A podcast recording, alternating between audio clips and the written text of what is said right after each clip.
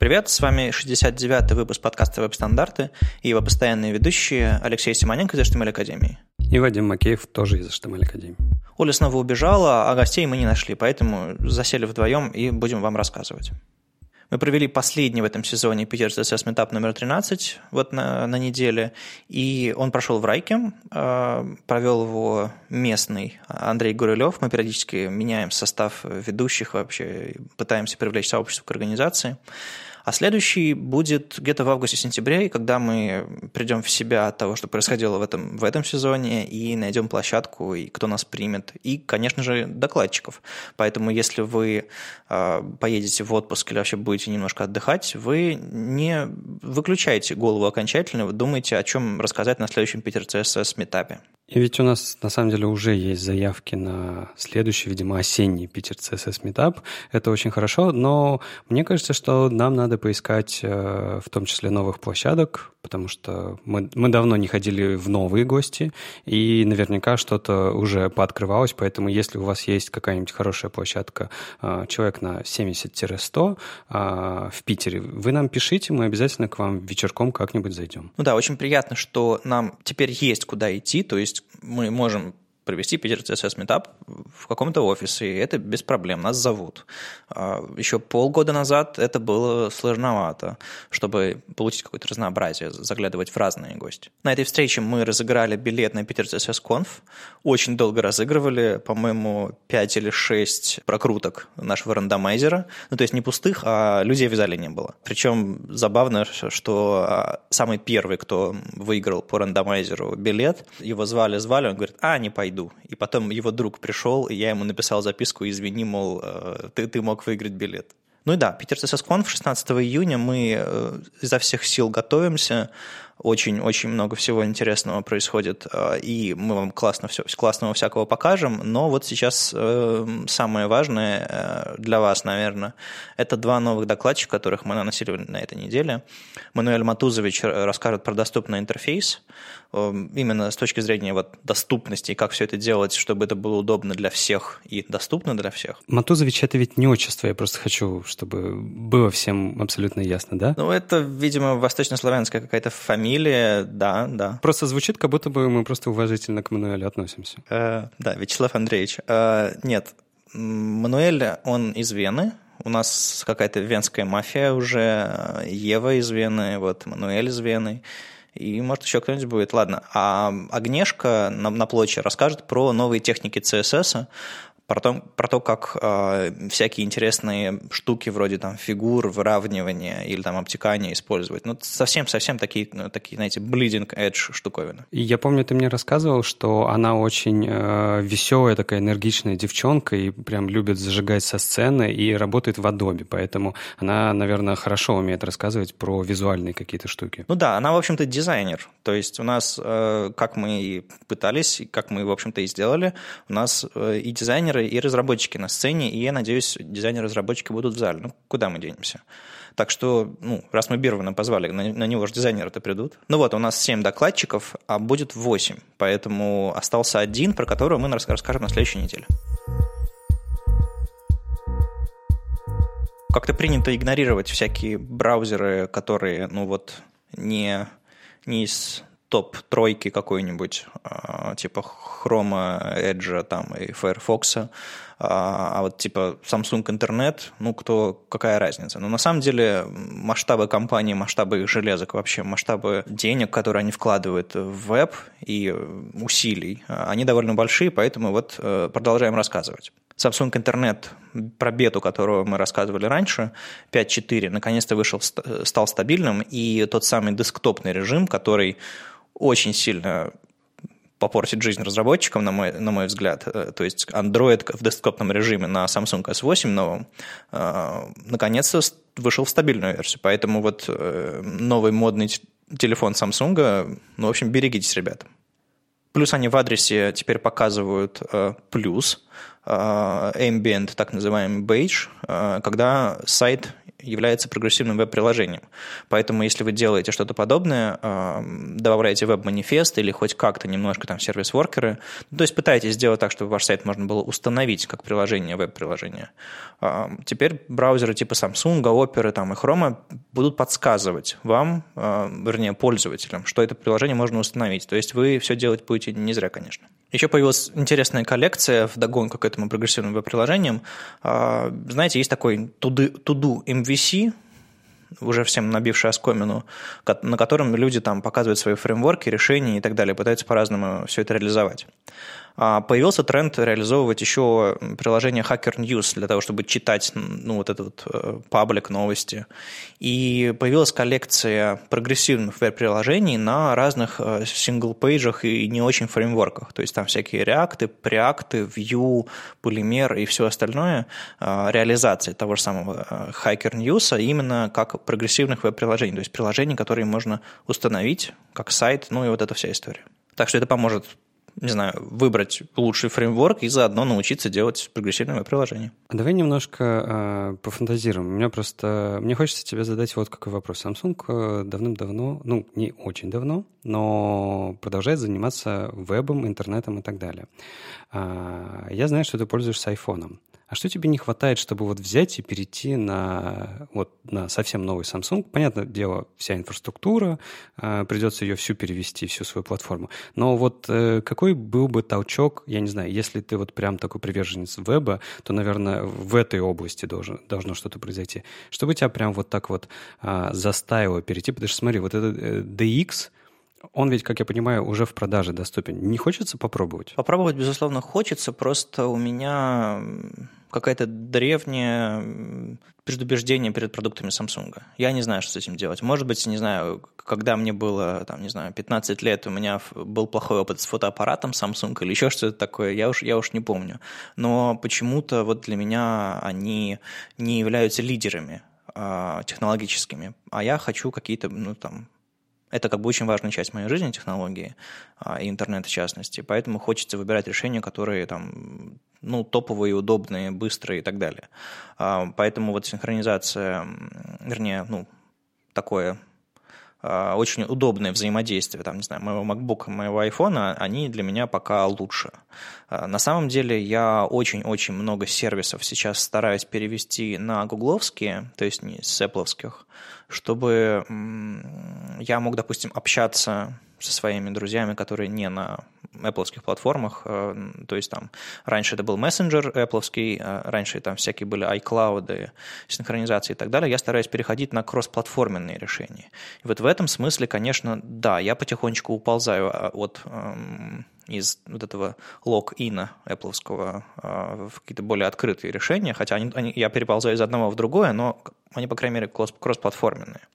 И у меня дома валяется уже пару-тройку лет Android, Nexus, такой референсный гугловский телефон, уже устаревший, но все еще нормально работающий, обновляющийся, получающий последние версии Android. И я регулярно им пользуюсь так или иначе для демок или когда, не знаю, нужно вторую симку вставить в поездках или еще что-нибудь такое. И, в принципе, с платформой Android я знаком, и я понимаю, что... Я недавно, несколько месяцев назад экран телефона разбил.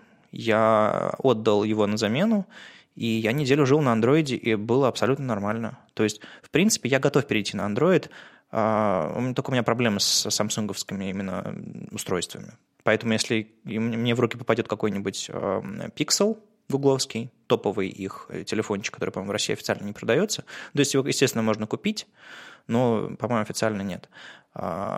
Я бы, наверное, даже подумал, может быть, можно было перейти. Потому что, на самом деле, Apple с Гуглом хоть и воюет на некоторых фронтах, но, в принципе, пользоваться MacBook'ом и вот этим Pixel'ом можно вполне себе удобно. Я знаю, многие люди так делают. Я хотел отметить, что ты сказал про предубеждение, и это, наверное, такой именно основополагающий момент, что не хочется брать, потому что, ребята делают холодильники, микроволновые печи, и тут вдруг телефоны. Но ведь у нас есть примеры в истории, это когда у нас были очень большие предубеждения от интернет-эксплорера, и от Microsoft в частности. Сейчас они с помощью Edge и вообще, в принципе, после последней конференции билда очень сильно меняют свой имидж и мнение о компании, мнение о продуктах. И, в принципе, ты уже не смотришь на Edge, на Windows, как на что-то, как бы, не, ну я туда никогда не вернусь. Ты так уже делаешь. Ну, может быть. То есть это типа ты не закрываешь это для себя. Вот. Может быть, ребятам с Samsung, ведь у них недавно, помнишь, мы обсуждали в одном из подкастов, появлялся вообще в принципе DevRel. Может быть, ребятам как раз-таки будут работать над тем, что будут улучшать имидж именно какой-то, не знаю, технологической части, в целом имиджа компании. И, может быть, как раз-таки будут разбивать такие предубеждения. Я почему спрашиваю? Потому что у меня примерно такие же, наверное, моменты в голове возникают, что вот у меня все более-менее я в эпловской экосистеме повязан, и мне даже сложно смотреть куда-то наружу, потому что, ну, это и правда слишком большой лог. Тебя прям туда заставили там быть. Но при этом и правда там те же самые ПВА, которые тебе так нравятся, неизвестно вообще, появятся ли когда-нибудь в iOS и будут ли. Это, например, в принципе, интересное решение, и хочется его пробовать. То есть тут вот такая вот палка о двух концах. Ну, на самом деле, когда-то ведь, и, по-моему, до сих пор вот эти вот все приложения типа Cordova и вот этих всех историй, когда веб-технологии заворачиваются в бинарник и прокидываются в какой-нибудь Apple Store, они же работали тогда и работают сейчас до сих пор. И по подобной же модели пошли ребята с Windows Store. То есть Edge на последнем своем билде более подробно рассказал, что они будут позволять устанавливать с помощью манифеста прогрессивного приложения в свой Store, но не просто ставить, просто как сайт. Вам нужно будет их запаковать все-таки в какой-то пакет с расширением там MX чего-то там, PPT чего-то там куда-то и установить. То есть это все-таки будет нативное приложение, но которое очень-очень прозрачное. Его не нужно там пересобирать, никаких особых доступов нет, он просто будет заводиться, работать в Edge. И мне кажется, что Apple может пойти по такому пути, если эта модель докажет свою состоятельность в Windows Store, потому что это очень-очень большой рынок, опять же, они ориентируются на свой Windows S и так далее. Ну, то есть, мне кажется, что Apple туда доползет.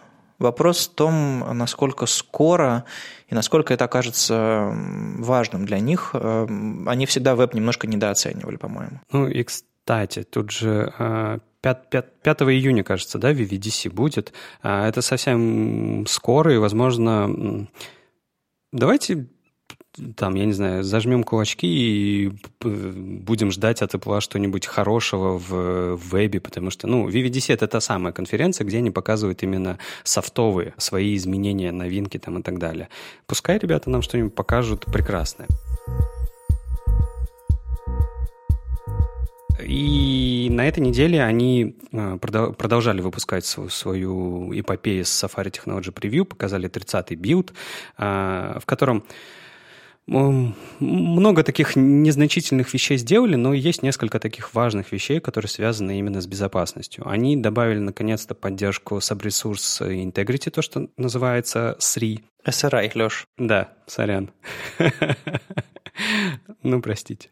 Вот. И эта штука нужна для того, чтобы проверять, что тот внешний ресурс, который вы к себе загружаете с помощью линка или с помощью скрипта, он содержит тот самый контент, который вы ожидаете. То есть вы просто берете, там, например, хэш из контента файла и его как раз-таки вставляете в атрибут к тегу, и это и будет проверкой, что тот контент — это именно тот контент, который вы хотите. Это нужно для того, чтобы от защиты от подмены ресурсов где-то посередине между вами и тем ресурсом, откуда вы забираете их. Ну, а где можно подменить ресурс? Не знаю, в кафе поставить роутер, который будет называться именем кафе, у вас в рюкзаке он будет торчать на аккумуляторе, и он будет раздавать сетку с именем кафе. А там все, не знаю, jQuery с какого-то CDN будут подменяться через прокси, подменяться на jQuery, в котором есть код, который будет воровать ваши пароли. Это все реально. Если вы сможете на сервере генерировать хэш на вашем сайте и таким образом лочить тот самый хэш, то самое содержимое вашего внешнего файла, это для проектов, для которых важна безопасность, как бы любой, на самом деле, аккаунт с паролем, как бы это важно. Это все интересная история, и вот как раз Safari нам долгое время не хватало, чтобы эту историю наконец-то получить. Ну да, и нам будет еще немножко не хватать одного браузера, это Edge, но Firefox Chrome это уже поддерживает достаточно давно, Safari будет поддерживать, а вот ребята из Edge пока думают. Было бы неплохо, чтобы это работало везде. И также они поддержали заголовок X Content Type Options, со значением no-sniff. Эта штука нужна тоже для безопасности. Она просто запрещает браузеру пытаться угадать, какой тип файла он получает от вас. То есть, знаете, мы когда передаем файлы с сервера, мы передаем контент-тайп, то есть что за контент находится в нем. Это нужно, чтобы браузер правильно, ну, как-то действовал с этим контентом. И вообще браузер должен просто смотреть, что вы ему говорите, а не гадать. Но иногда браузеры гадают и пытаются угадать, что это. И есть некоторые техники, которые заставляют браузер угадывать неправильно. Из-за этого есть какие-то способы манипулировать тем контентом, который загружается к вам на сайт, не так, как вам бы хотелось. И вот эта опция, она просто запрещает браузеру угадывать, какой тип файла загружается к вам на сайт. Это достаточно хорошая штука, и ее, опять же, не хватало в Safari, она давным-давно поддерживается много где. Ну и из таких мелочей, как я не знаю, вот, например, если вы вдруг пользовались нестандартными методами, которые работали в веб-китах, scroll by lines и scroll by pages, срочно прекращайте, потому что в следующей версии в Safari они перестанут работать. Ну, то есть в любом веб-ките, то есть на iOS и на десктопе. Имейте в виду, ребята решили их удалить. Ну, остальное по мелочи – это перемещение там объектов между главными объектами, каких-то методы они перенесли там из элементов HTML элемент, из там, я не знаю, из HTML элемента, из SVG элемент. В общем, ребята просто пытались вычищать те API, которые у них сейчас существуют. Больше ничего такого заметного не происходило. Кроме этого, они на неделе рассказали, как они занимаются доступностью, о том, что они поддерживают специальную медиа-фичу Prefer Reduced Motion.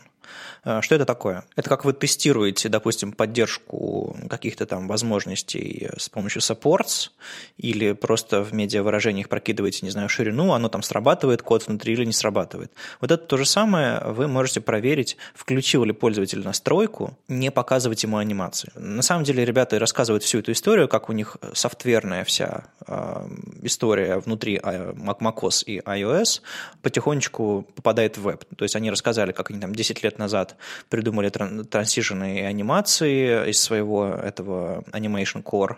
Сейчас они рассказывают, как они эту настройку перевели в веб, то есть настройку, мол, не мельтеши мне. Это не просто раздраженные люди, у которых интерфейс слишком, не знаю, долго загружается или просто мешает им быстро работать и что-нибудь такое. Это на самом деле большая проблема. Дело в том, что по данным Apple около 69 миллионов человек только в США страдают некоторыми расстройствами вестибулярного аппарата, которые мешают им воспринимать интерфейсы, в которых слишком много анимаций. Ну, то есть, представьте, что, не знаю, что вас укачивает в машине. Ну вот у вас примерно какое-то там слабенькое расстройство вестибулярного аппарата. А если вы видите какой-то параллакс или скролл, или еще что-нибудь, какое-нибудь кручение, масштабирование, объекты движутся с разной скоростью, там какой-нибудь псевдо-3D на экране, это все может провоцировать какие-то неприятные ощущения. Представьте, что вы сделали лендинг, и в этом лендинге что-то там вот такое крутится, мелькает. И вы думаете, всем же понравится. А тут выясняется, что там есть почти 70 миллионов человек, у которых это может вызвать неприятные ощущения. И от этого можно застраховаться, примерно можно застраховаться, если сделать перед этой анимацией проверку на то, предпочитают ли люди смотреть анимацию или предпочитают без анимации. Они сделают это на уровне операционной системы, чтобы у них все было комфортно для них.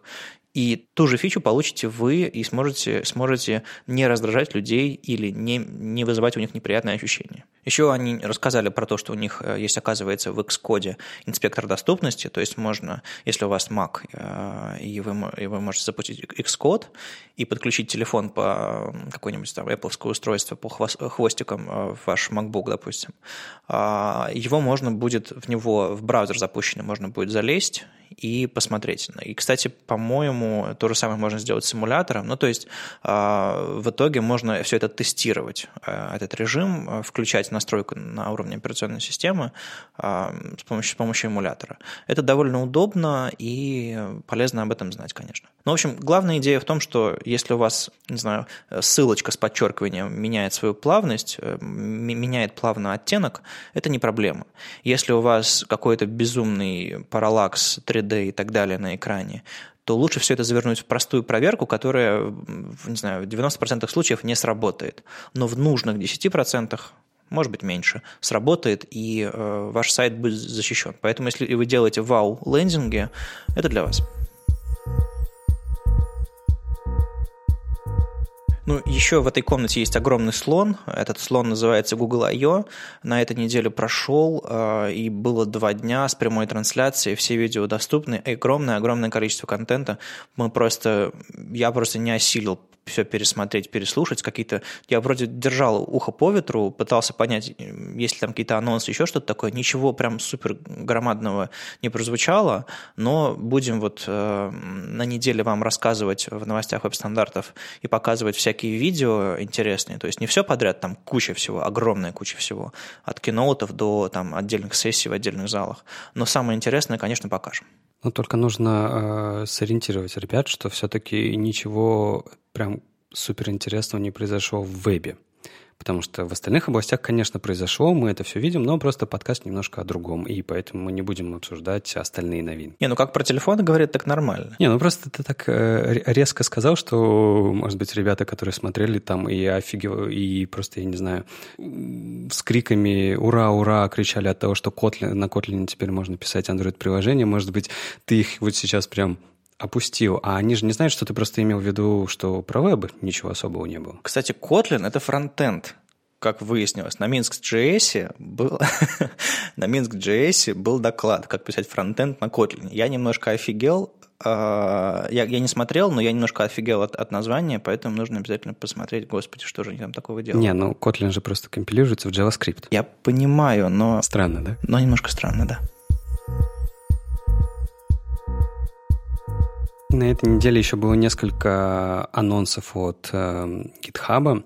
Во-первых, ребята выпустили свою 1.17 версию Атома, в которой, не так интересно, если мы говорим про веб, потому что они просто переработали там работу с панельками. Но тебя что заинтересовало? Там появились раздражающие хвостики у сайдбаров. Я тащу свою мышку в сайдбар, чтобы по файлу кликнуть, а там такой язычок вылазит и говорит: кликни на меня, знаешь, как эти поддержка на сайтах, господи. Ну ладно, это... С этим можно свыкнуться, наверное, и наверняка, это же электрон, наверняка ты можешь открыть свой собственный стайлшит и взять там, отдизайнить это так, как тебе хочется. Ага, не нравится, отправь pull request. Да. И, ребята рассказали о том, что нас ждет в следующей версии Атома, и вот тут, на самом деле... Было интересно, потому что ребята хотят добавить интеграцию работы с GitHub, с Git'ом прямо в Atom. Честно говоря, я ожидал такого от них с самой первой версии, потому что было очень странно, что ребята из GitHub выпускают редактор, который умеет работать с Git'ом, почти никак, а с GitHub вообще никак. Нет, ладно, он умел открывать ссылки на GitHub, там, типа, показать список ищев, показать там, я не знаю, еще что-нибудь. Но это все редиректировало в браузер. И прошло огромное количество версий, и так ничего толкового и не было. Был, я не знаю, must-have плагин, это Git Plus, который ставился в Atom, иначе просто с Git'ом совсем тяжело работать. И вот сейчас они выпустили бета-версию, на которой можно посмотреть интеграцию с GitHub. Они всячески заявляют о том, что это превью, то есть, типа, не ругайтесь, что оно еще не готово. Но я чуть-чуть попользовался, и на самом деле оно не готово вот прям совсем, потому что там, конечно, удобно. Во-первых, что появляется? появляется у вас панель справа, либо вы ее можете развернуть на все окно с условными двумя вкладками. Это ваши измененные файлы, которые вы можете отправить в commit message, написать, и отдельной вкладкой это работа в GitHub. Работа в GitHub, она как работает? Она смотрит на ваш текущий бранч и пытается найти pull request, привязанный к этому бранчу в GitHub. Если она его находит, то она вам показывает всю историю, все общение, которое там было, какие-то вводные, сколько коммитов там и так далее. Это на самом деле чертовски удобно. Вот правда, потому что ты работаешь в редакторе над каким-то pull-реквестом, и ты сразу же видишь контент pull-реквеста и обсуждение в pull-реквесте, что нужно делать. Но у меня эта штука не завелась вообще никак. Она не может найти ни один мой pull-реквест. Вообще ни один. Я ему даже пытался вставить. Он просит, типа, я вот не смогла найти, но ты можешь мне дать ссылочку, я его попробую сама запинить к этому бранчу. И даже это не получилось. Слушай, а может, дело в приватных репозиториях? Нужно ведь как-то авторизоваться, чтобы он туда добрался. Нет, авторизует. Он, кстати говоря, авторизация у них сделана хорошо. У них, когда мы открываем GitHub вкладочку, он говорит, перейди вот по этой специальной ссылке, ты переходишь по этой специальной ссылке, она тебя авторизует в GitHub, ты ей даешь права, и она тебе дает специальный токен, который ты вставляешь. Это они сделали достаточно удобно. Ну, то есть удобнее, чем могло бы быть. Не, ну подожди, можно ведь было их авторизовать через консоль, ну то есть ты ведь можешь пулить и пушить уже из консоли на свой GitHub аккаунт, то есть у тебя, в принципе, авторизация есть по ключам. Почему они ее не использовали? Ну, потому что тебе нужно немножко другого уровня авторизации, тебе же нужна OAuth авторизация, чтобы работать с GitHub по API-шечке. То есть в этом смысле все хорошо, но у меня ни один pull-request ни в одном моем тесте не смог завестись. Просто вот никак. Но они достаточно удобно сделали состояние вашего бранча. То есть они показывают, если вы вдруг отстаете от того, что у вас в ремоуте, то есть что нужно запулиться, что у вас нужно что-то запушить там, и так далее. В этом смысле все более-менее, но это явно ребятам нужно допиливать. И на самом деле я рад, что они этим занялись, потому что, ну вот прям, мне кажется, что от атома этого ожидаешь. Ну на самом деле есть действительно большая проблема, что у тебя протух твой репозиторий локальный. Ну, что значит протух? Ну, ты давно не фетчил, давно там не пулил ничего. И если ты просто открываешь свой редактор, а тебе атом машет ручкой, типа, привет, у вас там в твоем форке, вернее в Origin пришел, да, господи, что я несу, в апстриме пришли изменения, ну, чтобы там конфликты не разгребать потом, как бы лучше их сразу получить и так далее. То есть он автофетчит, да? Нет, он показывает изменения, но фетчит он по клику пока. По крайней мере, в атоме сейчас. Но знаешь что, я на самом деле от них ожидал, опять же, чуть-чуть большего, потому что, ну, они прям совсем куцы функционала добавили. Я, например, ожидал, что хотя бы можно будет прямо из их интерфейса, например, стэшить файлы, то есть убирать их из текущего unstaged, чтобы можно было работать, переключать ветки или что-то такое. Потому что это вроде как банальная вещь, и она очень легко вписывается в интерфейс именно редактора. То есть у тебя просто все изменения, ты хоп, кнопочку нажал, и оно у тебя все куда-то сохранилось и убралось. Но, опять же, этого вообще ничего нет, там только вопрос про коммиты, и все. Просто поставь себе веб-шторм и получишь свою IDE, которая тебе нужна, нет? Нет, это понятно. Я же сейчас не призываю никого, типа, давайте выкинем IDE-шки и пользоваться только редакторами. Я просто говорю, что если мы пользуемся редактором для каких-то целей, то хочется иметь там необходимый функционал. Просто я Atom всегда подразумевал как редактор компании GitHub, и странно, что она не имеет интеграции с собой же. Ну, а как ты думаешь, когда они перевалят через границу, через вот эту грань, когда их начнут называть IDE, а не редактором? Вот где она на самом деле находится? Мне кажется, что это редактор и все. Ну, то есть она не будет никогда ADE. Это все-таки прям совсем разные вещи. А где разница? Вот это сложный вопрос. Но давай так, она должна очень-очень медленно стартовать и быть открыта всегда и долго. Потому что она будет в загруженном состоянии работать быстро, но лучше ее не закрывать. Атом я все-таки закрываю. Он хоть стартует не так быстро, но значительно быстрее ADE. И, кстати, тут, когда ты новость эту публиковал, разумеется, все забеспокоились о том, что да, накиньте мне еще немножко плагинов в этот нехороший электрон, редактор, подделку редактора на электроне, он и так весь тормозит, еле-еле загружается, и пускай он еще еле-еле загружается. На самом деле это не так, он загружается достаточно быстро, даже с этими изменениями. Ну, видимо, они как-то лениво его включают, если он тебе нужен, если... Ну, в общем, на самом деле у меня нет ощущения от Атома последних версий, что он медленный. Ну, то есть, видимо, у меня стокгольмский синдром, я уже привык к его медленности по сравнению, не знаю, с каким-нибудь Sublime. Когда я его последний раз открывал? У меня была задача, мне нужно было открыть какой-то многомегабайтный файл, и я такой, у меня же какой-то Sublime валялся, и он справился. Ну, это понятно, это родовая проблема, они ее с каждым релизом, ну, не с каждым, периодически в релизах звучит, что они пытаются это все поправить, но, разумеется, там, я не знаю, гигабайт файл ты туда не откроешь. У меня еще интересная проблема с Атомом сейчас, как раз связанная с Git'ом. Я не знаю, кто отвечает за статус-бар, в котором показывается, вот прямо сейчас в стабильном Атоме, кто отвечает за то, какую там ветку показывает, какие там изменения, еще что-то такое. По-моему, это какие-то встроенные плагины. Да, это плагин Git. Ну вот, так он мне в одном репозитории говорит, у вас в файле, не знаю, 77 незакомиченных строк. Они закомичены. И я вот не знаю, что с этим делать. Я его и включал, и выключал, и, в общем, как бы Git на уровне консоли и вообще...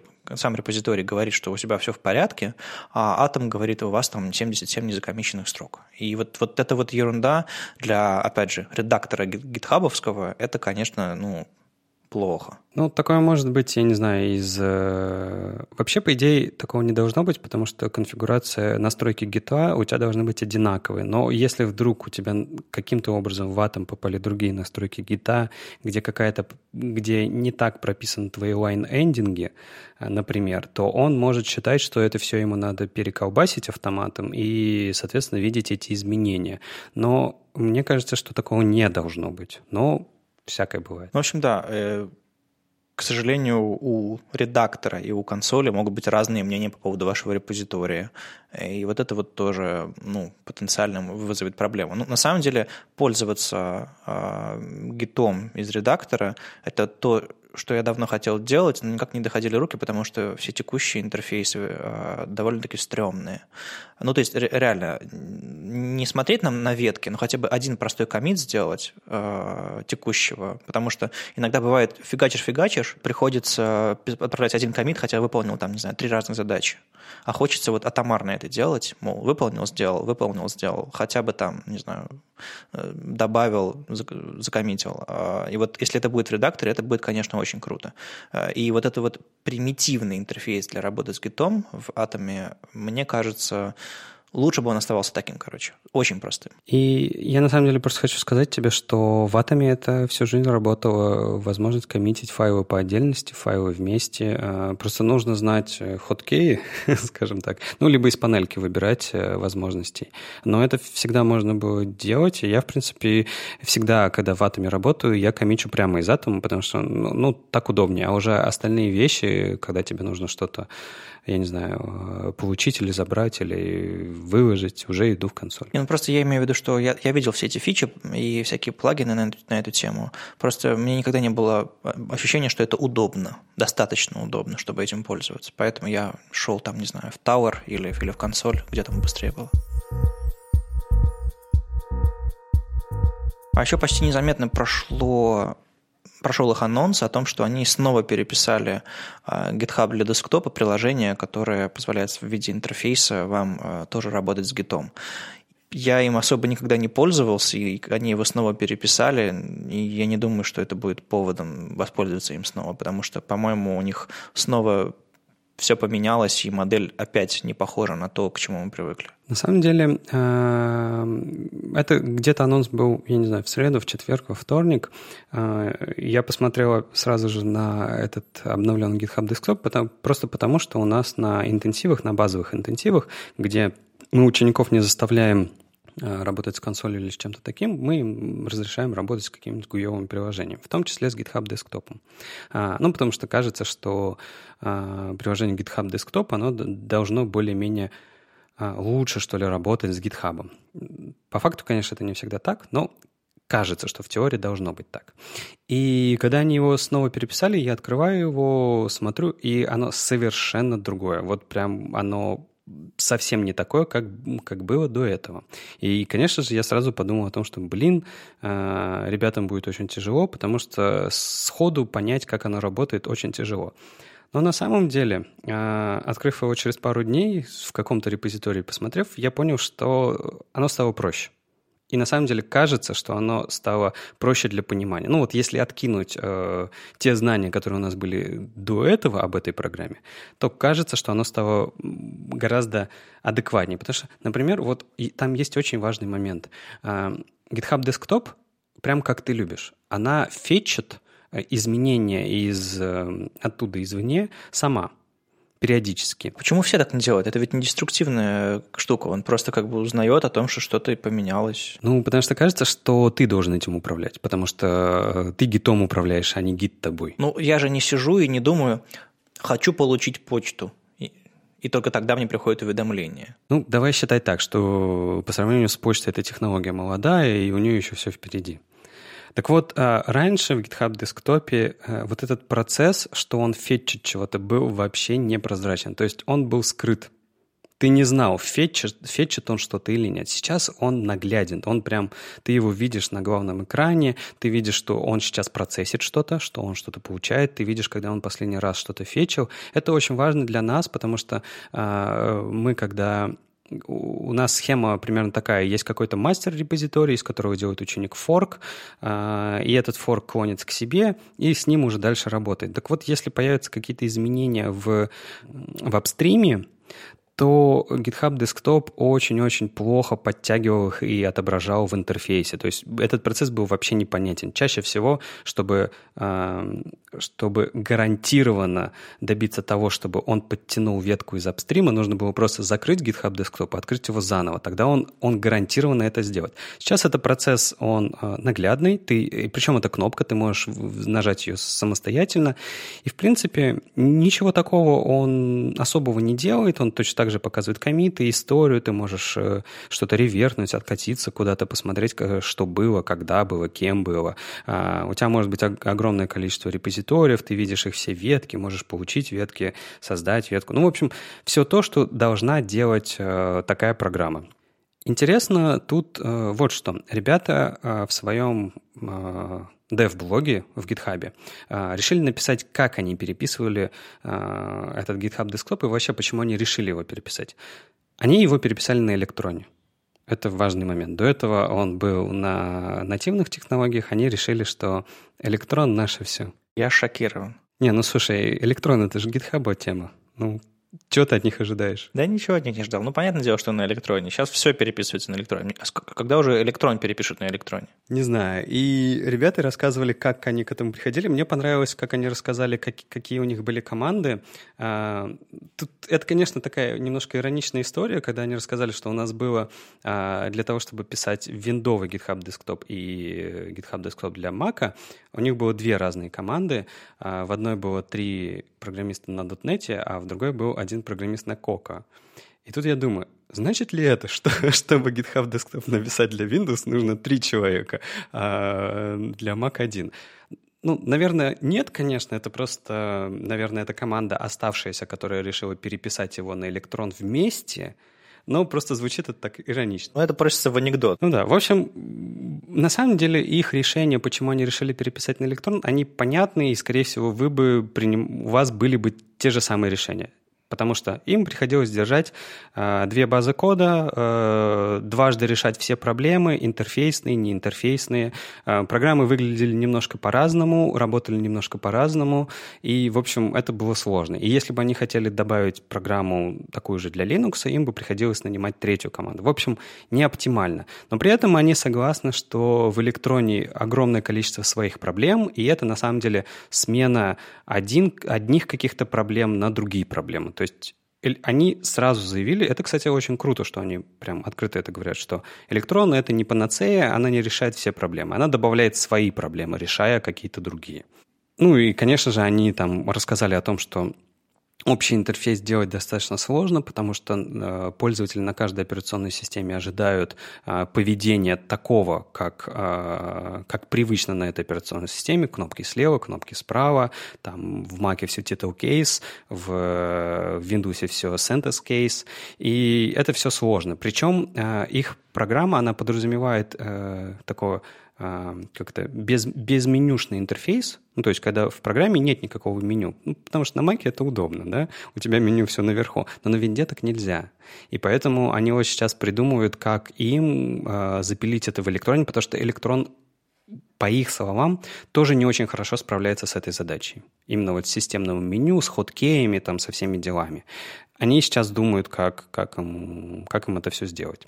Из интересного они еще думали, на каком языке это им все писать. Ну, то есть понятно, что на JavaScript. Они говорят, кстати говоря, что JavaScript — это очень круто, что типа на нем прям можно писать все, и он достаточно легок на вход. Но при этом вообще вся эта экосистема фронтенда, она, конечно, сильно... сложная, потому что они говорят, ну вот на стороне Mac у нас какой выбор? Это у нас Xcode, Swift, AppKit и все. Там на винде у нас Visual Studio, C-Sharp или там VPF, UFF и все.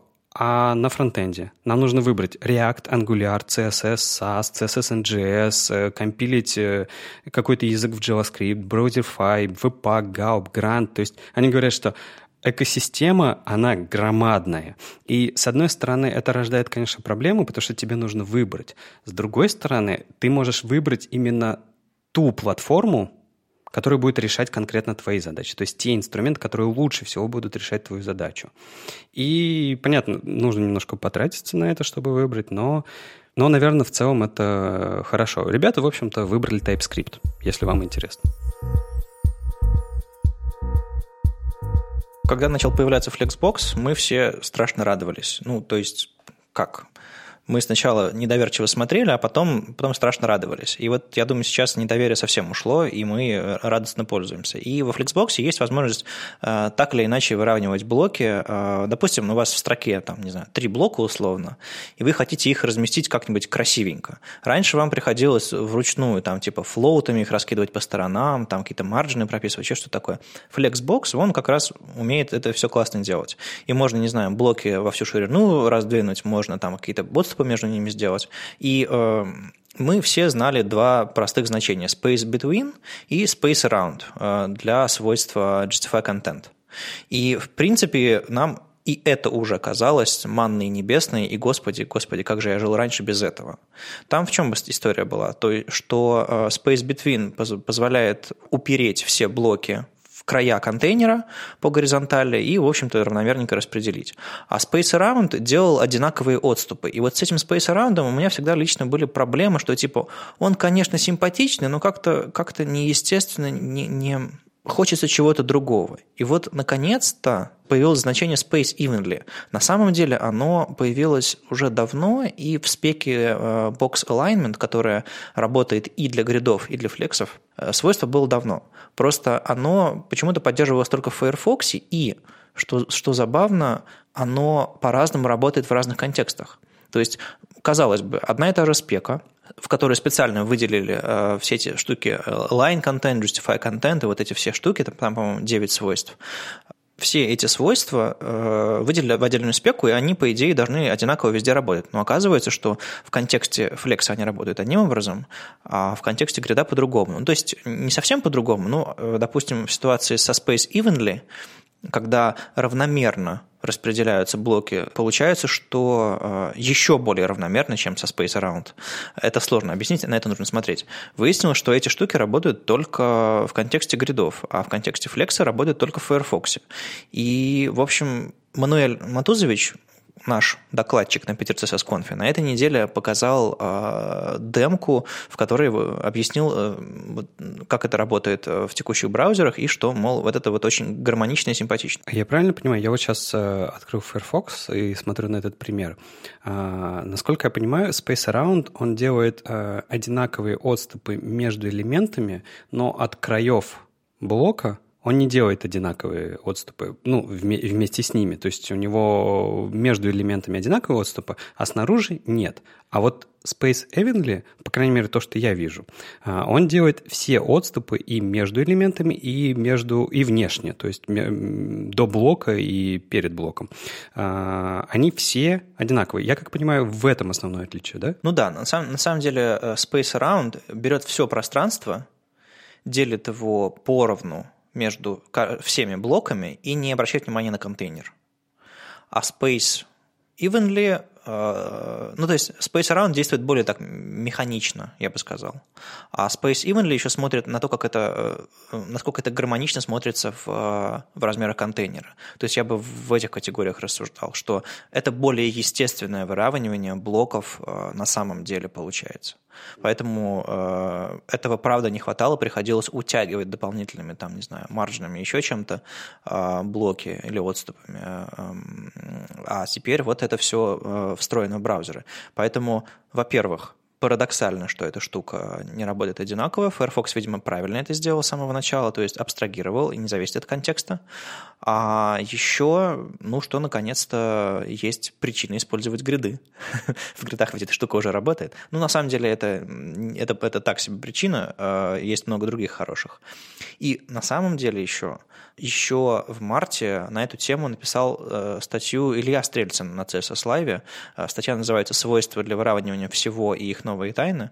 Мы, по-моему, в новостях это давали, но как-то не особо подробно проходились. Так вот, там есть демка, где можно переключать разные значения, и есть flex-контейнер, есть grid-контейнер, и там, собственно, можно проверить, как все эти значения работают. В общем, почитайте, по-русски много интересного, Илья написал, как это все работает. А еще с гридами интересная история. Я сейчас делаю бейджи для конференции PiterCSS conf, и верстаю их на гридах. Только хотел спросить, неужто на гридах? Ну, почему нет? Только ты не боишься, что печать тебя убьет за это? Не, ну я ж не буду отдавать в типографию макет на гридах. Я думаю, они пока еще не настолько прогрессивные. Ну ты, наверное, отдашь PDF-ку просто. Смотрите, я просто открыл макет, включил направляющие дизайнерские, измерил расстояние между там краями макета и направляющими, быстренько набросал шаблон, а потом объяснил, что типа фамилия, имя идет в эту сторону, плашка с цветом, мы генерируем уникальные цвета для наших пейджей, для каждого пользователя в зависимости от их имени. Выбрать нельзя, но люди пытаются подхачить, выбирают разные регистры, вставляют разные буквы, там, издеваются над названием компании своей и получают цвета, которые им больше нравятся. Так вот, я блоки просто раскидал по макету, по сетке гридовой, и получилось быстро, просто и обалденно. Ну, то есть, наверное, это самый ближайший к практике, к реальной жизни макет, который я пока делал на гридах. Все остальное это были в основном демки, а вот сейчас потихоньку начинаю пробовать в чем-то более практическом. Выложим, может, как-нибудь на GitHub в открытую, посмотрим все вместе. На самом деле, у нас уже есть бейджи для Web Standards Days, которые мы в прошлом году делали, и там есть прям целая штуковина, которая через Prince генерирует PDF и так далее. Ссылку дадим на репозиторий, так что, если захочется поиграться. А когда сделаем наши бейджи, конечно, тоже выложим. У нас есть организация на GitHub, и там покажем, как мы, собственно, сверстали на гридах бейджи для PiterCSS Conf. Есть такая Моника Динкулеску, работает в Google, работала над Chromium, по-моему, сейчас работает в команде Полимера. Она выпустила на этой неделе очень-очень простой веб-компонент. Называется Lazy Image. То есть представьте себе тег, HTML-ный тег, lazy-image. Вы вставляете его на страницу и задаете ему атрибут source с картинкой, alt, ну, чтобы доступно было, и атрибут active. И когда вы атрибуту active ставите true, картинка загружается. Никогда браузер заметит, что там source в картинке есть, еще что-то такое. А когда вы просто атрибут active переведете. И это идеальное решение для lazy картинок. Вся история с тем, как Моника подгружает эти картинки, спрятана внутри этого веб-компонента, инкапсулирована, и вам нет до нее дела никакого. вы можете просто приделать обработчик, не знаю, какой-нибудь onClick или какой-нибудь intersection observer, когда у вас картинка, допустим, пересекла границу экрана, вы ее раз и начинаете грузить. Или, не знаю, близка к этому границе экрана. И вот это, по-моему, очень классная демонстрация того, что умеют веб-компоненты. Вы делаете очень простую историю, которую можно просто вбросить на страницу и не думать, что нужно подключить еще скрипт какой-то, что нужно написать еще отдельный текст-скрипт, а там инициализировать объекты, в котором что-то сделать. И вот эта вся безумная история, которая очень сильно повышает порог вхождения, на самом деле, в технологии, она... Вот в ситуации с этим Lazy Image, конечно, обалденная. Идеальный API, наверное. Вообще я согласен с тобой, то есть как веб-компонент такой это выглядит очень круто. У меня к тебе вопрос на подискутировать. А как ты думаешь, у такой штуки может быть фаллбэк? У такой штуки должен быть фаллбэк, и как это может работать? Смотри, на самом деле есть в спеке веб-компонентов история расширения, то есть экстенда, вот в этом смысле, стандартных встроенных браузер-элементов. Но, к сожалению, эту историю поддерживает только Chrome. По-моему, они даже выключили по умолчанию эти экстенды, и остальные браузеры с этим не соглашаются. И, по-моему, там не все элементы можно экстендить. Ну, я нюансы не знаю. Я знаю, что вот есть момент, когда ты вставляешь обычный тег и добавляешь ему атрибут is, и таким образом получается как раз идеальный фаллбэк, который... В чем плюс? Дело в том, что в браузерах есть очень-очень много встроенных элементов. То есть не просто теги div и span, вы будете удивлены, а есть очень много элементов, в которых есть прописанные разные в дереве доступности, там разные тайтлы, разные взаимодействия, не знаю, ну, мы в прошлом выпуске рассказывали, что можно, не знаю, филдсету добавить атрибут disablet, и все инпуты внутри будут задизаблены. Шок. Так вот, таких встроенных штуковин классных, удобных очень много. И на самом деле, если вы хотите сделать хороший элемент, кастомный элемент, который вы сами напишете с кастомным тегом, вам нужно все это реализовать. Иначе он будет просто плохой. И если бы у вас была возможность расширять, то есть опираться на существующий элемент и делать его, накручивать, и пробираться внутрь, менять и так далее, вот это было бы очень круто. Но, к сожалению, что-то застопорилось. Потому что я вижу себе именно такое развитие событий. Вот если бы можно было делать такой же image, но с тегом image, и при этом, например, автоматически добавлять ему атрибуты src-set, потому что, например, я знаю, что у меня все картинки по определенному принципу формируются, и нафига мне это все время дублировать? Было бы круто, чтобы этот веб-компонент сам это делал. Это было бы прям идеально, при этом у меня бы ничего не ломалось, потому что если мы говорим про картинки, все-таки хочется, чтобы там те же самые поисковые системы могли забирать эти картинки, отдавать их в своих поисках, потому что сейчас Lazy Image они не будут ведь смотреть, для них это что-то непонятное. Скажем так, я думаю, поисковые системы умеют отрабатывать JavaScript, но вряд ли сработает какой-нибудь intersection observer, если робот-паук зайдет, смотрит твою картинку, да. Ну, тут надо смотреть, как конкретно это делать, потому что JavaScript они умеют отрабатывать, но когда конкретно робот идет и получает картинки, я думаю, они просто идут по урлам картинок, которые есть у тебя в коде. Потому что зачем здесь что-то усложнять? Я, на самом деле, на днях разговаривал с Алексеем Швайкой.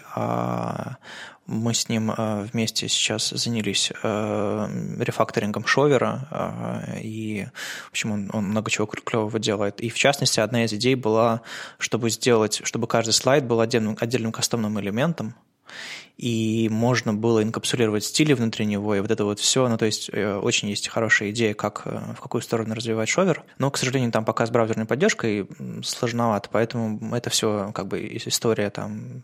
длительная. И так вот, он сказал, что на самом деле браузеры-то не против экстендить нативные элементы, ну, типа там Safari, всех остальных, просто там есть какая-то проблема с API, они не могут договориться на API.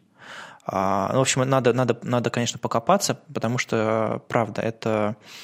Очень-очень было бы круто. Ну, в качестве вот фаллбэка, да, это было бы идеально. А пока небольшой полифил, который в браузерах, не поддерживающих кастомные элементы, все это заведет. И Lazy Image – это очень классная демка, потому что предыдущая классная демка, которую я называл веб-компонентом, это была вставка Google карт. типа Google-Maps, атрибутами прописываете координаты, и все круто. Ну и продолжая про декларативное API, тут Лия Веру выложила свой проект, над которым она работала в MIT последние пару лет. Проект называется Mavo. Я не знаю, что такое Mavo, но это, грубо говоря, история, которую она не так давно проговорилась в своем блог-посте, опять же, на смешинге у себя в блоге, про декларативные API. То есть она долгое время исследовала историю с тем, как можно управлять разными сложными, там, не знаю, галереями, разными сложными историями с помощью обычных атрибутов. И вот она пошла дальше и сделала целую систему создания веб-приложений, которая работает на псевдоязыке. Это все основано на HTML-элементах, основано на атрибутах. И, допустим, не знаю, можно перебирать какие-то коллекции, можно данные хранить локально в браузере. Там есть система атрибутов, которые парсятся, разбираются. То есть, по сути, можно не писать JavaScript, но работать с данными. Там есть история с Content Editable, что можно в браузере прямо отредактировать, включить режим редактирования, отредактировать какие-то данные, сохранить это все в локальную базу данных, а потом синхронизировать с удаленной базой данных, там, не знаю, на GitHub, допустим, хранить, пока только GitHub, по-моему, поддерживается. В общем, интересная история, причем это все немножко напоминает какой-нибудь, не знаю, Angular, в котором есть специальные атрибуты, которые управляющие атрибуты. И вот те же самые там MV-App и всякие MV-Storage и прочие атрибуты хранятся тоже. У нее есть плагинная система. Один из плагинов Tiny MCE, то есть можно редактировать текст, rich-текст всякий. И она всякие демки в статье на смешинге, там типа to-do-лист какой-нибудь, ну вот типичные такие истории. И на самом деле выглядит это все интересно. Но, по-моему, я не целевая аудитория. То есть я всегда очень был за вот этой всей историей о том, что декларативная API, что давайте инициализировать, не знаю, работу классных вещей, как будто бы они были встроены в HTML, что об этом как раз цитирует тезис Ильи Бирмана, который на PiterCSS conf расскажет про декларативные API. А если бы это было встроено в HTML, как бы оно работало? Вот так, по-моему, должны работать все галереи, все скрипты, все эти истории. То есть декларативно и просто, чтобы разработчики жили в мире пользователей, верстальщиков, контент-менеджеров. И Лия Веру делает шаг в эту сторону. Из-за того, что она придумывает, из-за того, чтобы встроенные в HTML API или знакомые в HTML атрибуты, их не хватает для того, чтобы сделать веб-приложение без скриптов, это все немножко выглядит фантазийно. И вот эти вот какие-то там атрибуты по манипуляции данных, выводы данных, они там квадратные, круглые скобочки, ну вот как-то они еще все усложняют. То есть вам все-таки нужно выучить какой-то API, хоть он декларативный, хоть он и простой, но все-таки нужно. Но если вы знаете HTML, наверное, вам будет это проще, чем чем выучить JavaScript, инициализировать объект, подключить библиотеку, npm install, webpack и вот это вот вся. Она рассказала, зачем она это делала? Ну, то есть она просто это изучала в качестве, там, я не знаю, своего какого-нибудь исследования, или за этим что-то дальше будет стоять? Ну, насколько я понимаю, она просто хочет подарить сообществу контент-менеджеров, дизайнеров, не знаю, верстальщиков простой способ разработать свое веб-приложение. Это было изначально. А уж в рамках этого она делает какое-то исследование, и уж в рамках этого всего будет, видимо, проект развиваться. Ну, в таких проектах главная сложность в том, что они очень ограничены, они хоть и могут делать что-то, даже, возможно, хорошо и просто для обычных пользователей, которые не очень знакомы с тем же самым JavaScript. Но оно все будет всегда замкнуто в себе и урезано, потому что как только она начнет развивать функционал, это все будет пухнуть и усложняться. То есть тут... Она, на самом деле, не первая, кто пытается что-то подобное сделать. И все практически заканчивали так, что, окей, надо что-то другое делать. Потому что все вот эти конструкторы сайтов, лендингов, лонгридов, всего чего угодно, они могут делать какой-то очень хороший контент, очень хорошо, но в какой-то степени. Мне кажется, это может быть основой для классной админки. Дело в том, что самый натуральный, самый естественный интерфейс сайта или приложения – это тот, который он уже, в котором он работает. Вы заходите на сайт, вы входите в режим редактирования, и вы не попадаете в админку, вы остаетесь на сайте. И вы можете редактировать любые тексты и так далее. И на самом деле Лия идет именно по этому пути. Она пытается убрать интерфейс админки, она пытается убрать сервер, она пытается убрать все эти сложности, сделать что-то очень простое, чего многим нам не хватает именно как разработчикам. Поэтому если воспринимать это не просто как фантазию Лии на тему того, как мы должны разрабатывать сайты, нет, это немножко другая история. Это скорее про контент-менеджмент, это скорее про богатый контент-менеджмент, когда пользователи вашего продукта могут не просто вбить данные по масочкам, которые вы им разрешили, а которые могут сделать что-то большее, перебрать список данных. То есть, если ваш контент-менеджер может не просто взять и руками вбить данные в таблицу, а получить данные из какого-то источника и отсортировать их, добавив какой-то атрибут списку на лету, а все это сохранить локально, а потом запушить на сервер, когда придет время, вот это классная API, это декларативная API, и, наверное, не стоит плеваться, если вы такой из себя, не знаю, разработчик сингл-пейджа, и как бы вы смотрите на это свысока. Подумайте про интерфейс для пользователей, глядя на это. И тут PPK решил закончить свою серию статей про нативную валидацию форм третьей частью, на этой неделе буквально. В третьей части он рассказывает, мы на самом деле объясняли первую и вторую часть в предыдущем выпуске, сегодня поговорим про завершение. Он рассказывает в нем про всплывающие ошибки нативные. И вот в прошлый раз я говорил о том, что Оля говорила, что с нативными формами валидации все так очень плохо, потому что как бы, плохо. А я, на самом деле, когда почитал, понял, что не так, на самом деле, все плохо, там все более-менее, есть какие-то глупости, странности, но более-менее. Так вот, когда вы прочитаете третью часть, вы поймете, что все очень плохо, по крайней мере, со всплывающими ошибками. Давайте разберемся, что же там PPK насобирал. Во-первых, когда мы хотим показывать, когда возможно в нативной валидации отображение ошибок. Только в двух способах. Это когда вы отправляете, сабмитите форму, то есть жмете по кнопке, либо когда вы вызываете метод report_validity, когда, собственно, из JS. Два способа. Но, как вы помните, из прошлого выпуска мы хотим отображать сообщение об ошибке тогда, когда пользователь закончил ввод в поле. И мы, в принципе, разобрались, что это можно делать в тот момент, когда происходит событие blur. Окей. PPK точно так же подумал и решил, что просто нужно вызывать метод report_validity тогда, когда мы уходим с поля onBlur. То есть берем поле.onBlur и вызываем там report_validity. В принципе, идея хорошая, но она оказалась не до конца хорошей. Дело в том, что браузеры ведут себя очень странно. Например, Chrome и Safari после того, как вы вызываете report validity, делают ужасную вещь. Они ставят фокус в это поле.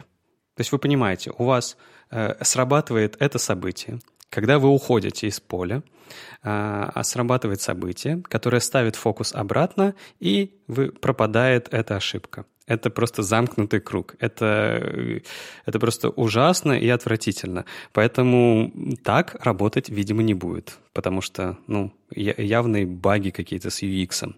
И вот так вот во всем. Например, когда скрывать эти сообщения? То есть вот мы показали это сообщение, когда его можно скрыть. По идее, тогда, когда мы вводим туда нормальные данные, его нужно скрыть. Но дело в том, что браузеры по-своему вообще считают. Например, на мобильном Edge, Firefox, Safari и почти все Chrome браузеры скрывают сообщение об ошибке тогда, когда вы начинаете скроллить. Вообще непонятно. То есть, наверное, была за этим какая-то идея, но она ужасная и отвратительная, и так делать нельзя. Или, например, все Chromium браузеры и на десктопе, и на мобильном скрывают сообщение через 5 секунд. Почему? То есть вообще непонятно. А если человек не успел прочитать или не понял, или ему неудобно? То есть вопрос, почему, непонятен.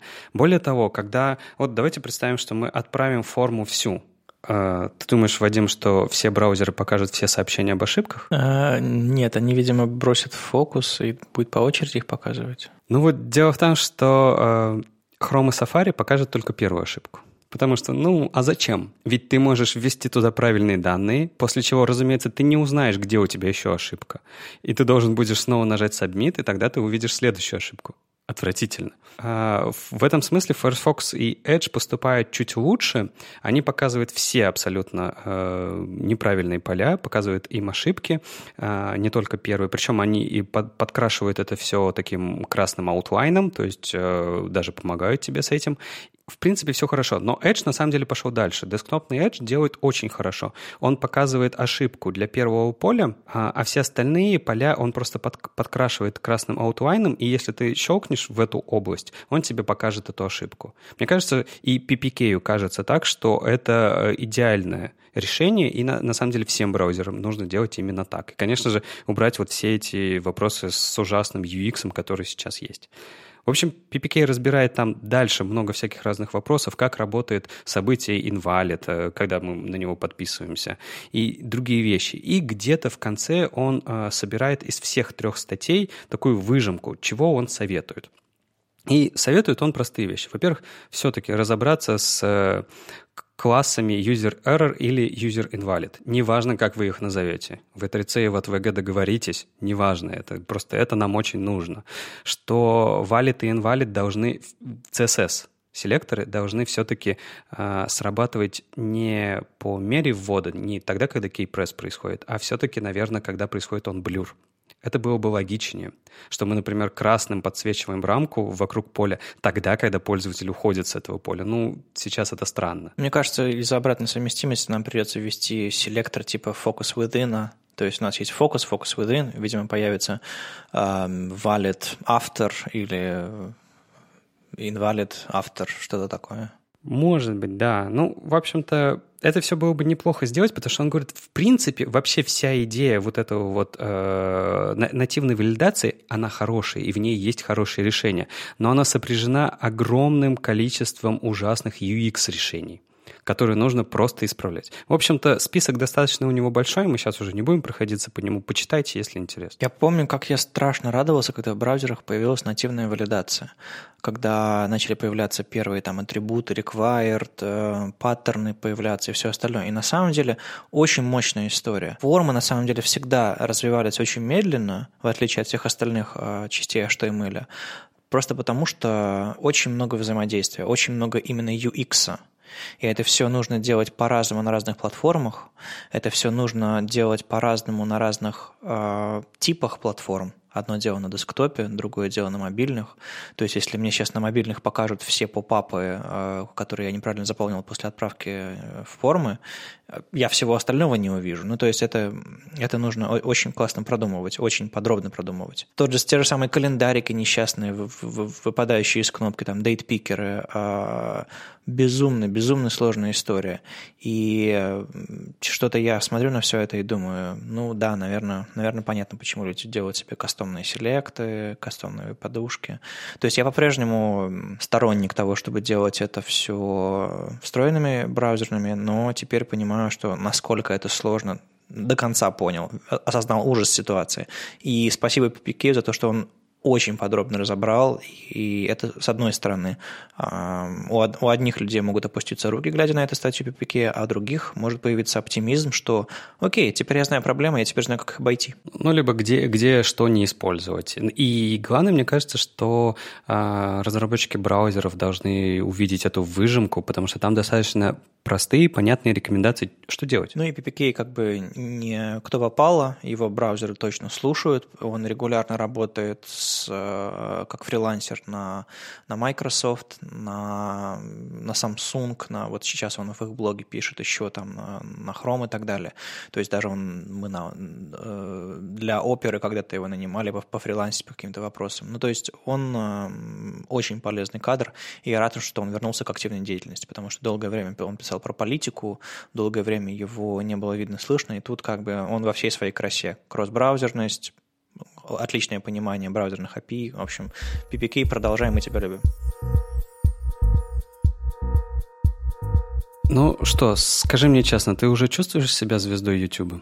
Да сколько можно? Нет, на самом деле я себя чувствую человеком, который вписался в авантюру. Человеком, которому теперь раз в неделю нужно записывать ролик и рассказывать что-нибудь интересное. А люди-то ждут. Оказывается, на ютубовские ролики люди подсаживаются еще круче, чем на подкаст, потому что подкаст это ж нужно час посидеть, посмотреть, послушать, по ссылкам пройти. А YouTube-ролик это так.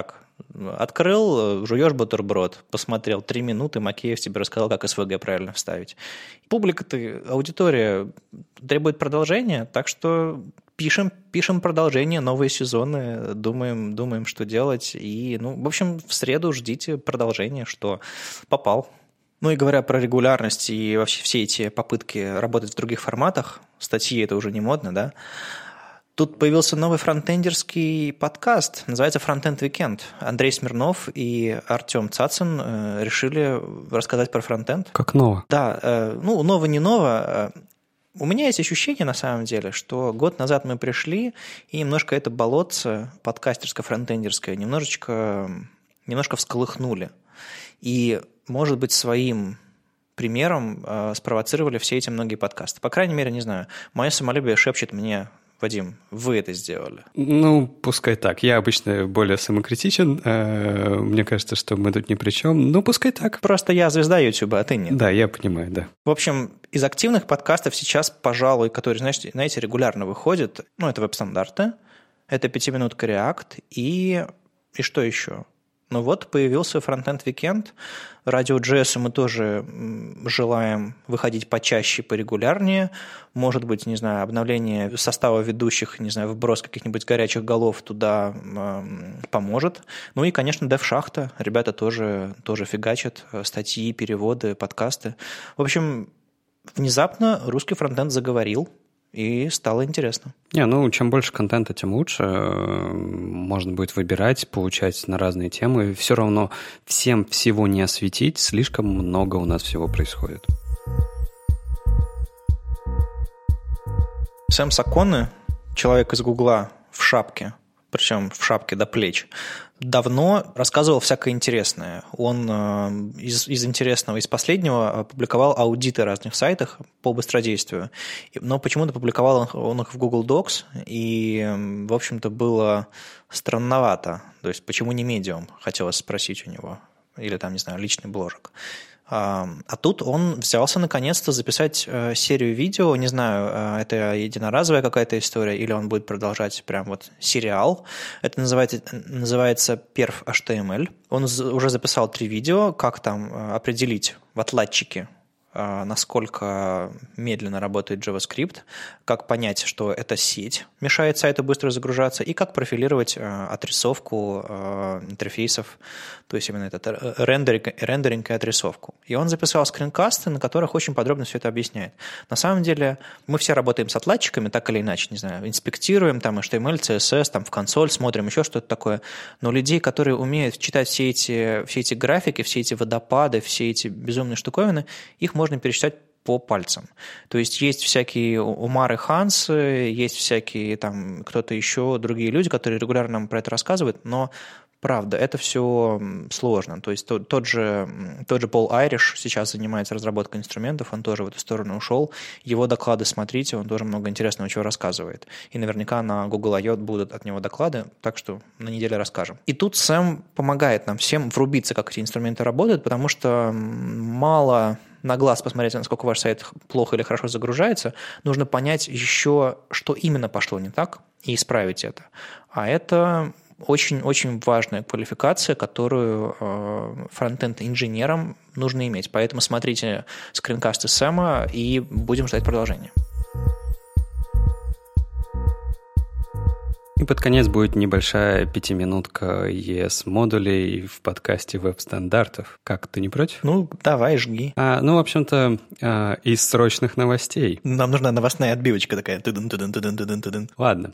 В общем, Аксель Раушмайер у себя в блоге рассказал, что там у нас с ES-модулями в ноде. Он напомнил, в принципе, если вы этого еще не знали, то в ноде придется делать отдельные расширения. Это будет, скорее всего, MJS. .cs-файл, как шутливо называет его Майкл Джексон скрипт. Ну, как еще можно это расшифровать? Почему так происходит? Ну, на самом деле мы как-то раз это уже рассказывали, и Аксель достаточно подробно прошелся, почитайте. Общий момент в том, что сложно по-другому сделать, поэтому будет у вас отдельное расширение файлов, если вы хотите ES-модули использовать в ноде. Но есть один... интересный момент. На самом деле, чтобы делать более-менее все консистентно, чтобы у вас ES-модули были и для ноды, и для браузера, будет странно, если у вас в одном месте это JS-файлы, в другом месте это MJS-файлы. Так вот, ребята придумали, что в принципе для браузера тоже можно использовать MJS-файлы, потому что мы же ведь в конфиге там Apache, Nginx или чего-то там еще у вас можем сказать, что MJS — это у нас Application JavaScript, и все будет хорошо. Браузеры так разрешают. Ну, то есть мы же напарывались же на истории, когда ты отдаешь какой-нибудь файл без расширения PNG, и браузер говорит, это же не PNG, какой бы там ни был вариант. Со скриптами потестили, все хорошо работает? Да, потестили, все работает, потому что ты...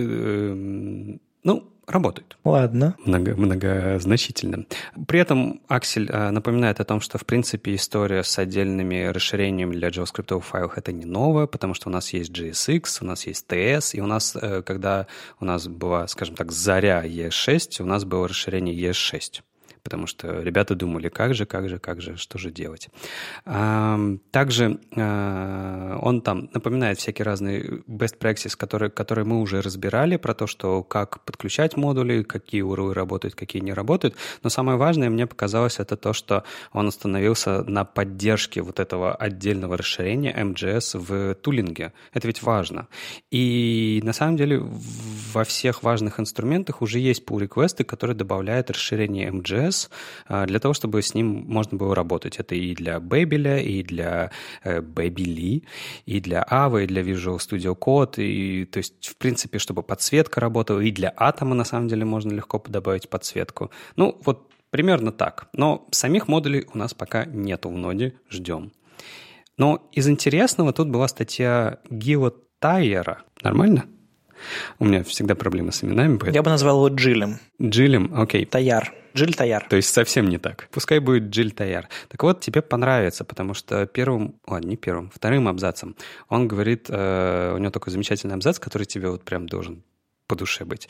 Он говорит, что у него есть мечта, и в его мечте код, который он пишет, говоря про JavaScript, ну, наверное, подразумевая HTML, CSS, он работает без тулинга. Вообще без тулинга. То есть никаких package.json, никаких бэбелев, никаких веб-паков, никаких конфиг foo.json, foo.rc и всего чего там угодно. Просто пишем код и смотрим в браузере. У него такая мечта. И говорит о том, что ES-модули ее сильно приближают, и он от этого очень рад. Поэтому он решил пройтись, посмотреть, как же они на самом деле работают. Он тут не решил объяснять синтаксис опять ES-модулей, как делать экспорты, импорты, как подключать их в скрипте там, и так далее. Он решил просто замерить производительность. А как это будет работать? Что, если я возьму популярную библиотеку Lodash, которую расфигачили на огромное количество маленьких модулей и которая на самом деле уже работает с помощью импортов и экспортов. Ну, то есть она веб-паком собирается в какой-то бандл готовый, но ты, в принципе, из этого модуля можешь подключить ту версию, которая еще с импортами и экспортами. И он подумал, а что, если я ее к себе заберу, подключу в браузере и померяю производительность, насколько быстро это все дело загрузится. Там достаточно много модулей подгружается к Lodash. Я точную цифру не назову, но, по-моему... Нет, не буду врать. Но, по-моему, около сотни. Ладно, буду врать. Поправьте меня, если что. В общем, их много. И он решил во всех 4 браузерах, Safari, Firefox, Edge, Chrome, посмотреть, как же это все дело загрузится и как это все дело отрефрешится. И он это все подгружает через HTTP. Так вот, оказывается, что загрузить такую штуку ему понадобилось 18 секунд. 18 секунд, чтобы загрузить JavaScript-файл, который не такой-то и большой. Он попробовал такую же версию, только собранную веб-паком, ну, то есть в бандле. Она у него заняла 200 миллисекунд. 18 секунд против 200 миллисекунд. А где застрял-то? Вот, он тоже начал разбираться, думать, ну, наверное, как бы с кэшом проблема, может быть, с HTTP 2. Попробовал с HTTP 2, результат тот же.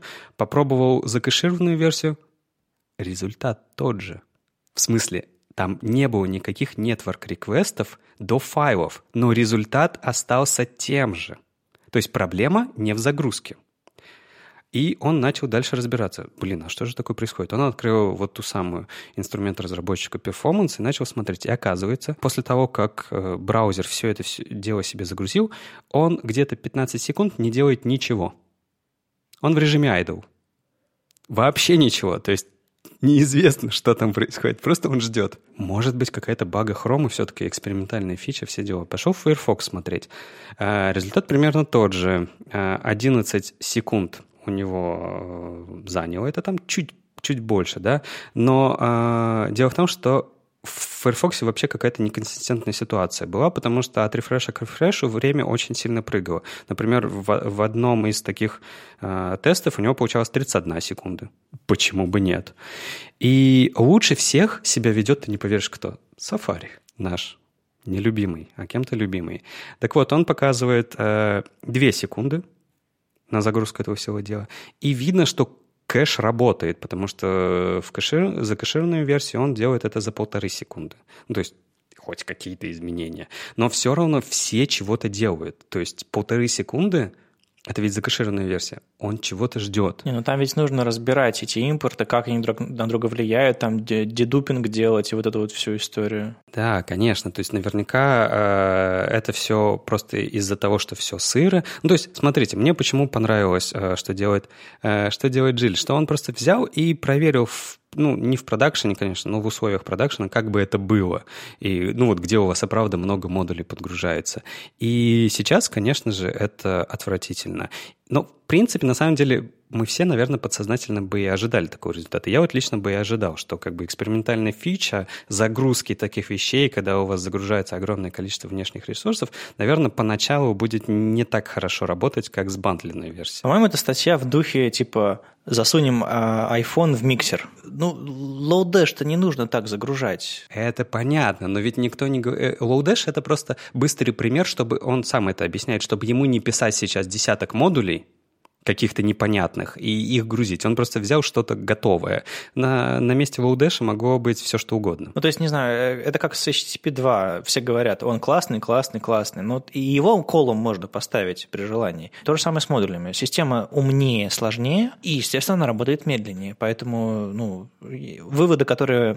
Мне нравится, что он посчитал, но не нужно делать выводы, что модули никому не нужны из-за этого. Не, он, кстати, не делает такой вывод, он просто как бы, декларирует то, что он получил, и ему на самом деле посоветовали, он почему-то до этого сам не догадался, что надо бы вообще браузером-то написать, у тебя прям есть конкретный бенчмарк, который нужно сделать. Он завел иши, и на самом деле команда Chromium уже отреагировала, они сказали, что да, такого не должно быть, что это и правда не так должно все работать, и у них есть определенные проблемы с алгоритмом, с оверхедом в каком-то алгоритме, который это все пытается получить. У них там сет интервала 18 секунд нужно закомментировать или что? Слипы, да, стоят повсюду, их нужно как бы закомментировать, да. И на самом деле где-то 3 дня назад там уже один из разработчиков напихал кода, который ускоряет это все в 4 раза по этому же бенчмарку. То есть, и он еще говорит, что и я вижу еще огромное количество идей, где можно оптимизировать это все. А вот ребята из Firefox как-то пока отнекиваются. Говорят, да не, хрень какая-то у тебя, а не бенчмарк. Ну, то есть, мне кажется, что надо просто поработать, и все будет хорошо. Потому что я считаю, что это абсолютно нормальная ситуация, когда такую экспериментальную фичу выкатывают. Ну, понятно, она будет работать медленно. И можно понять разработчиков Firefox, что это правда не бенчмарк, это просто типа накидали, получилось. Нормальные бенчмарки, они, конечно, делаются сложнее, чтобы там избежать всех вещей, которые на самом деле не относятся к сути проблемы. Ну, это как, не знаю, это как изолировать какую-то багу в браузере. Надо постараться. Поэтому Я думаю, что даже без Джиля мы в итоге устаканили бы модули так или иначе, просто потому что все технологии стартуют очень медленно и неэффективно. Кто-то даже когда-то говорил, что флексы медленные, вот я тут сверстал на флоутах, у меня быстрее отрендерилось. Понятно, флексы сложнее, но потом браузер оптимизировали и стало быстро достаточно. Таблицы же... Никто не сравнивает с флоутами. Понятно же дело, что таблицы медленнее, потому что там они решают другую задачу. Вот то же самое с модулями. Они решают более сложную задачу, и они все равно будут медленнее, чем этот 200-миллисекундный бандл.